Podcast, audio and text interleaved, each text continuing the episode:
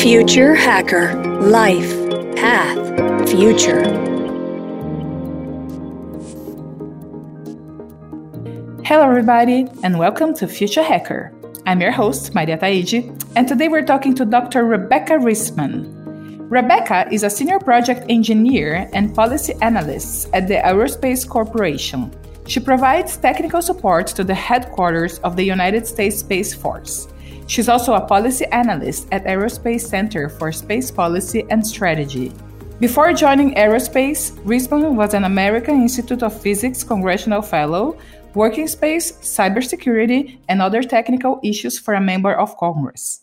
Prior to the fellowship, she was a research scientist at the Center for Naval Analysis, designing, executing, and analyzing war games. Hi, Rebecca. It's so great to have you with us today. How are you doing? Hi, Maria. Thanks for having me. I'm doing well. So, Rebecca, I'm curious what happened in your life journey to draw you to space and science? Your background sounds really cool. Is it something back from your childhood or the path it just happened in your life? Yeah, I, I, guess I've always been drawn to space, and I think that's something maybe a lot of people, when they're younger, uh, at least, can can relate to. And I guess you know maybe I, I never grew out of that. You know, I think space is very sort of mysterious and and interesting with a lot of unknown. You know, most of the universe is not on Earth. most of the universe is the vastness of space, and I you know always like understanding things and learning stuff. And so, you know, space is sort of a natural thing of interest. I've also, you know, always been really good at math and in college studied physics with a focus on astrophysics because space. And really, I kind of somewhat stumbled into the national security side of space, but I think it's actually a, you know, particularly interesting and challenging field. I liken it to the sort of optimal intersection of, of three things, which is science and technology, policy and strategy, and international relations. And I mean, lots of fields, you know, sort of live at that overlap. But again, I, I feel like national security space is sort of the optimally interesting intersection of those things. So I find it to be a really exciting field to work in. That said, my dream job is still to be an astronaut. I have applied twice and NASA has rejected me twice, but perhaps third time is the charm. Don't give up. Don't give up. We're all cheering for you, Rebecca. So I want to go straight to it. And, you know, the reason that we wanted you on the show, you wrote this paper about how to think about space war, right? And how our imagination is wrong when using movies as a reference, which is something that we naturally do growing up with all those references. Could we cover the main points so our listeners get a better picture? Yeah. So, like you said, sci fi depictions, while really fun to watch on the big screen, are not representative of what is possible in Earth's orbit. I should also preface that I love sci fi movies, TV shows, books, and all of that, but um, unfortunately, they often not always, but often depict things that are not possible. So, for example, the sort of star cruiser concept is an extension of what combat can look like in the air domain, but it is not possible around Earth. Instead, all spacecraft or satellites are constantly moving, orbiting Earth in an elliptical shape. They can't move in like straight lines, for example, as shown in, in movies. And so, you know, the concept of a spacecraft chasing another one would be more like sort of a slow dance in space, which is much less exciting to see on the big screen. And, you know, it's probably why they don't do it. But as you said, so I, you know, I sort of wrote a paper on on the physics of conflict in space. And ultimately I explain orbital dynamics and how it dictates how things move, but I also sort of do it in the context of conflict and sort of what it means with that context. And so the paper sort of framed around five key points, and I'll sort of quickly hit on on those five points. So the first one is that satellites move quickly. So depending on what orbit they're in, sort of commonly used Earth orbit, their speed is anywhere between about 7,000 up to 18,000 miles per hour. And so that is, you know, way faster than anything we sort of deal with on a regular basis down here on Earth. So it's sort of just hard to fathom things moving at that kind of speed. The second key point is that satellites move in predictable paths. And so there's a strict relationship between the speed and the altitude uh, at which an object in space moves. Any object at a lower altitude is moving more quickly than objects at higher altitudes.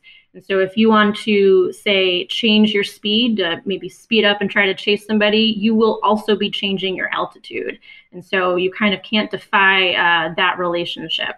Um, the third thing is that space is big. And while that sounds very obvious, it's still really hard for people to sort of comprehend just how big it is. So, thinking about just the space or the volume around Earth's orbit, where satellites mostly live, is 50 trillion cubic miles, or about 190 volumes of the Earth.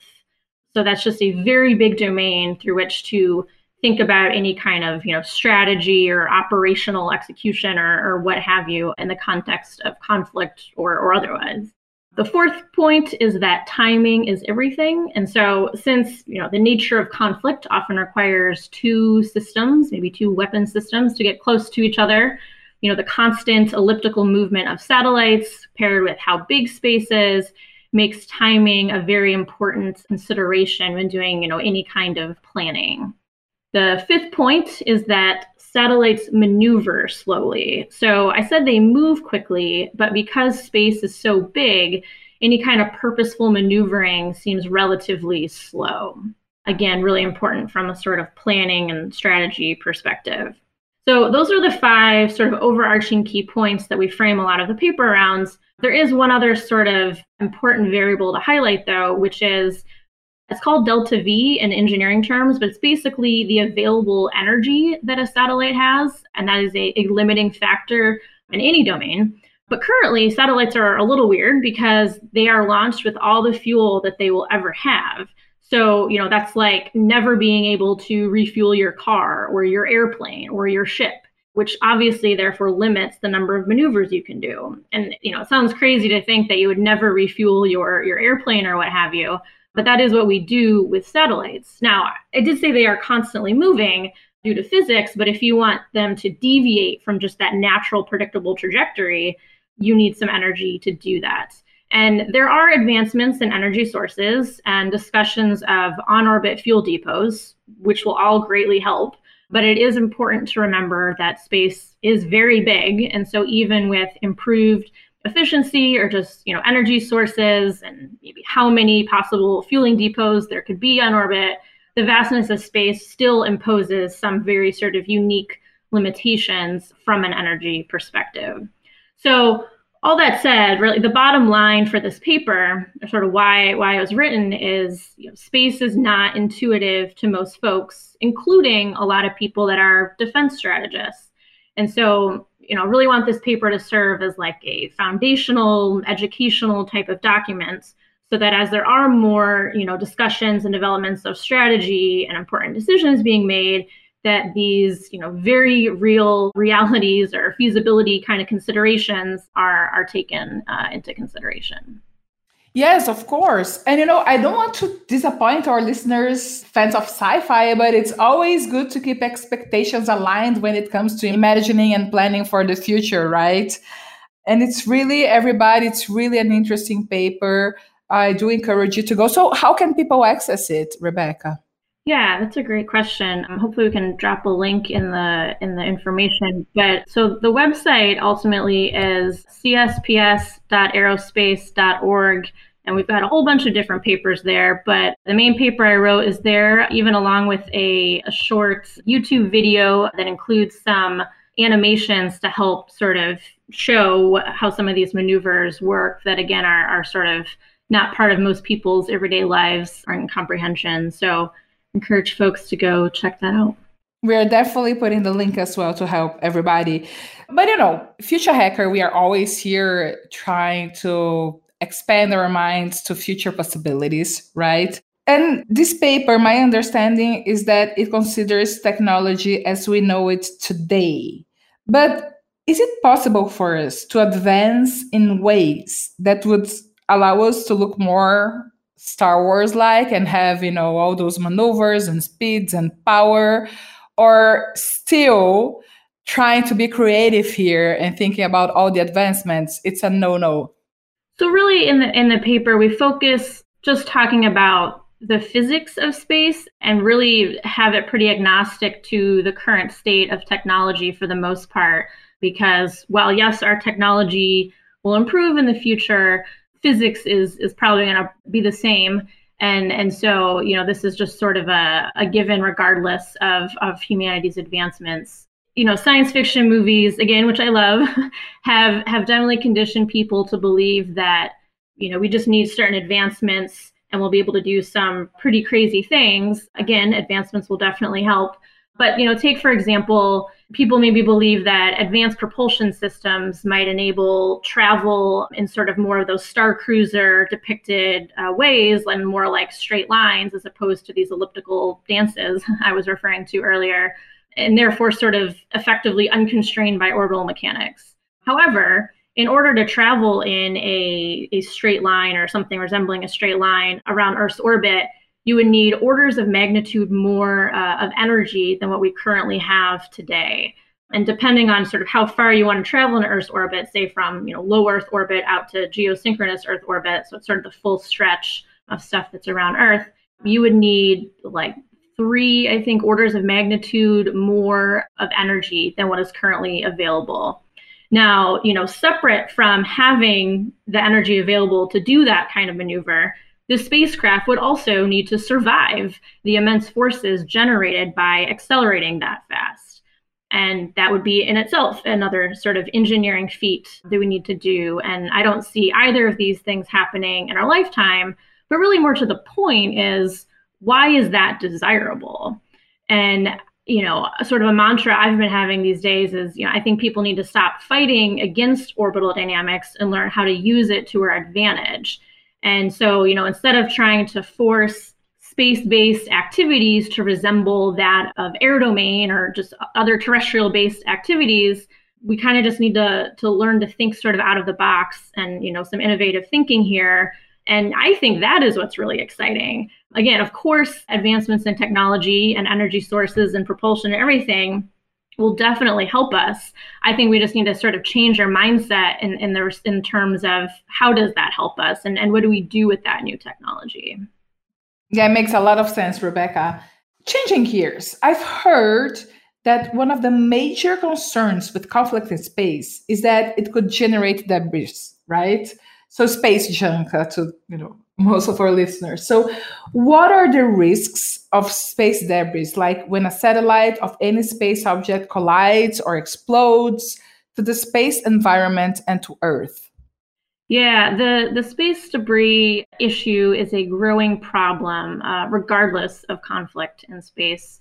Debris is created when, when two objects collide, whether accidental or intentional or even just a, a dead, non maneuverable satellite becomes a de facto piece of, of space debris.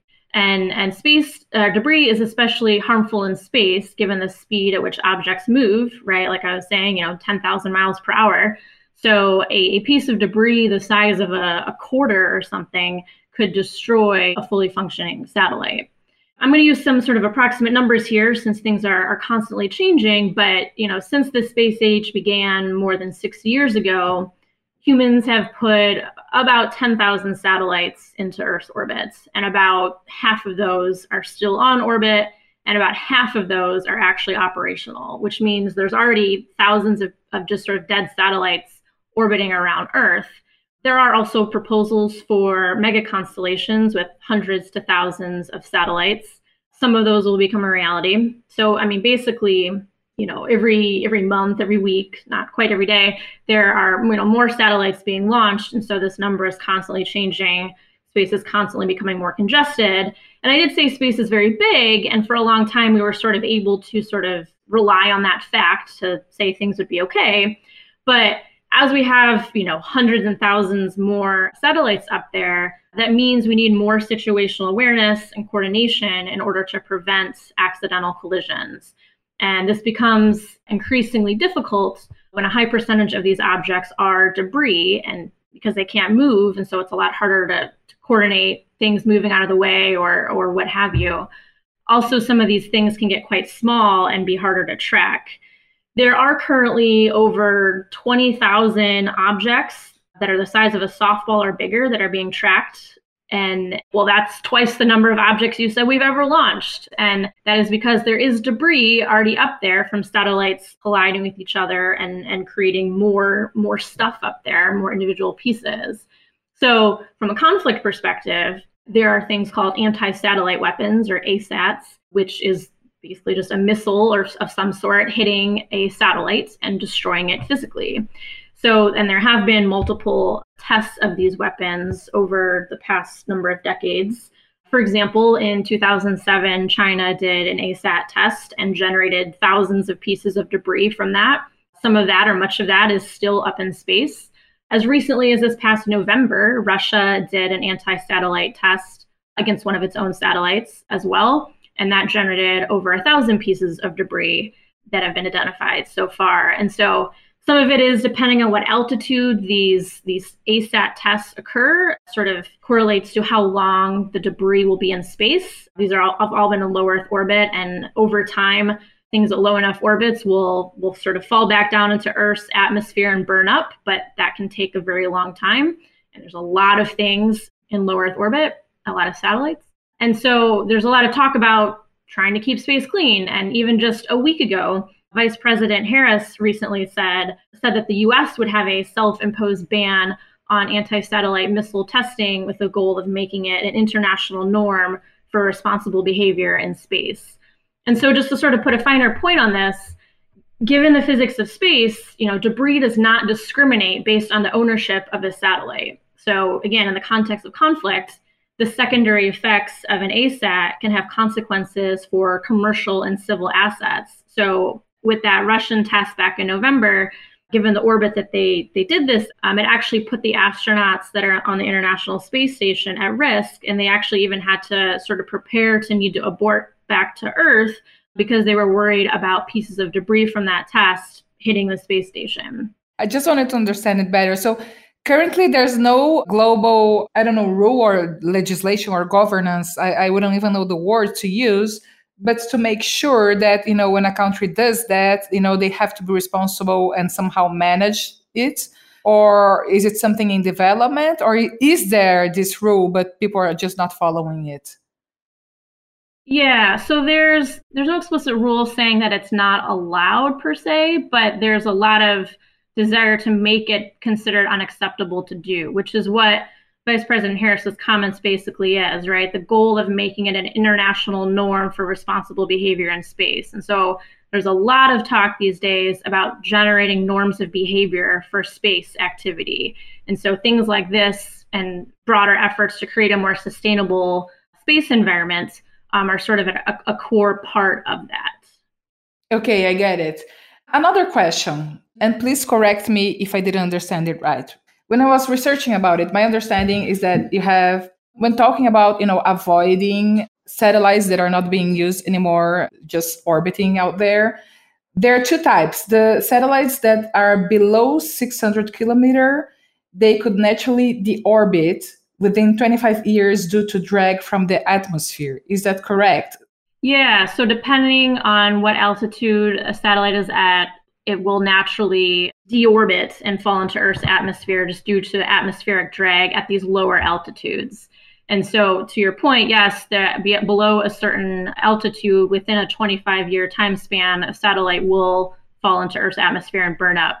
And for a while, the sort of general rule has been that you need to get rid of your dead satellite after 25 years. There's a lot of talk again in terms of making that a, a lower number because 25 years is ultimately a long time and there's just more and more activity in space more and more satellites being launched. So i mean you could even take you know like the star like spacex's starlink sort of whole philosophy is they're in very low earth orbit and they burn up pretty quickly. And so it's sort of just this constant replenishment kind of, of schema. But but i mean your general concern about you know higher orbits and what does that mean and everything is is very much you know a big discussion point. And there are companies out there doing things to help satellites deorbit faster. So, sort of having a, a service that can sort of help move your satellite out of the way or help it deorbit faster as something you pay for to get it out of congested environments more quickly than just what physics would provide. So there's a whole sort of multi prong approach out there of, of different ideas and ways to try to make space more sustainable. It looks like there's a whole market to explore there as well. So a lot of opportunities for startups, maybe, right? Rebecca, I have a, a last question for you. So, considering all the tech advancements and that you know we've been discussing here on the show, what do you think conflict in space will look like in the coming decades?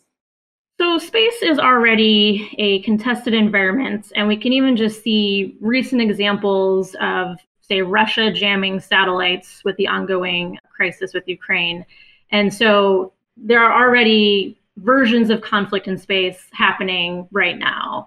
I think you know other types of non-kinetic threats like cyber uh, will also pose threats to to satellites. So you know while the point of my paper was how the physics of space is is different and how we need to understand what that means in in the context of conflict and everything else, that doesn't mean that advancements you know on Earth weapons of choice, so to say, on Earth don't also extend to space. These things are very connected to each other. I mean, even in the very real sense that satellites talk to ground stations on Earth, and ground stations are something that could, you know, have some sort of weapon against that to harm it and that would harm your space-based capability.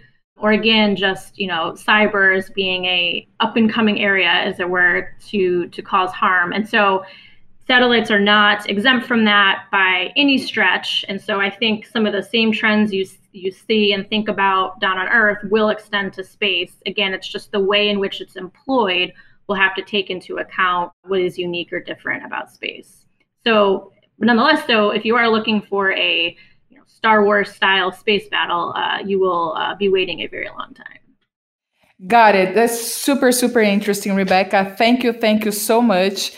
And you know, I'm wishing all the luck with NASA. it's a dream that I, I, hope you'll never give up because it would be really cool to have you back on the show here to talk about your experience personally there on, up to space. So thanks everybody for listening. Rebecca, if you have any final words, please feel free. I'm going to leave it with you, but it was a great pleasure to have you with us. Yeah, no, thanks for having me. Like like I said, I just I hope people can get excited about the idea of coming up with new and innovative ways to think about how to how to navigate the space domain instead of trying to force it into sort of what we already know from other domains. But other than that, just encourage folks to check out the paper. Future Hacker Life Path Future.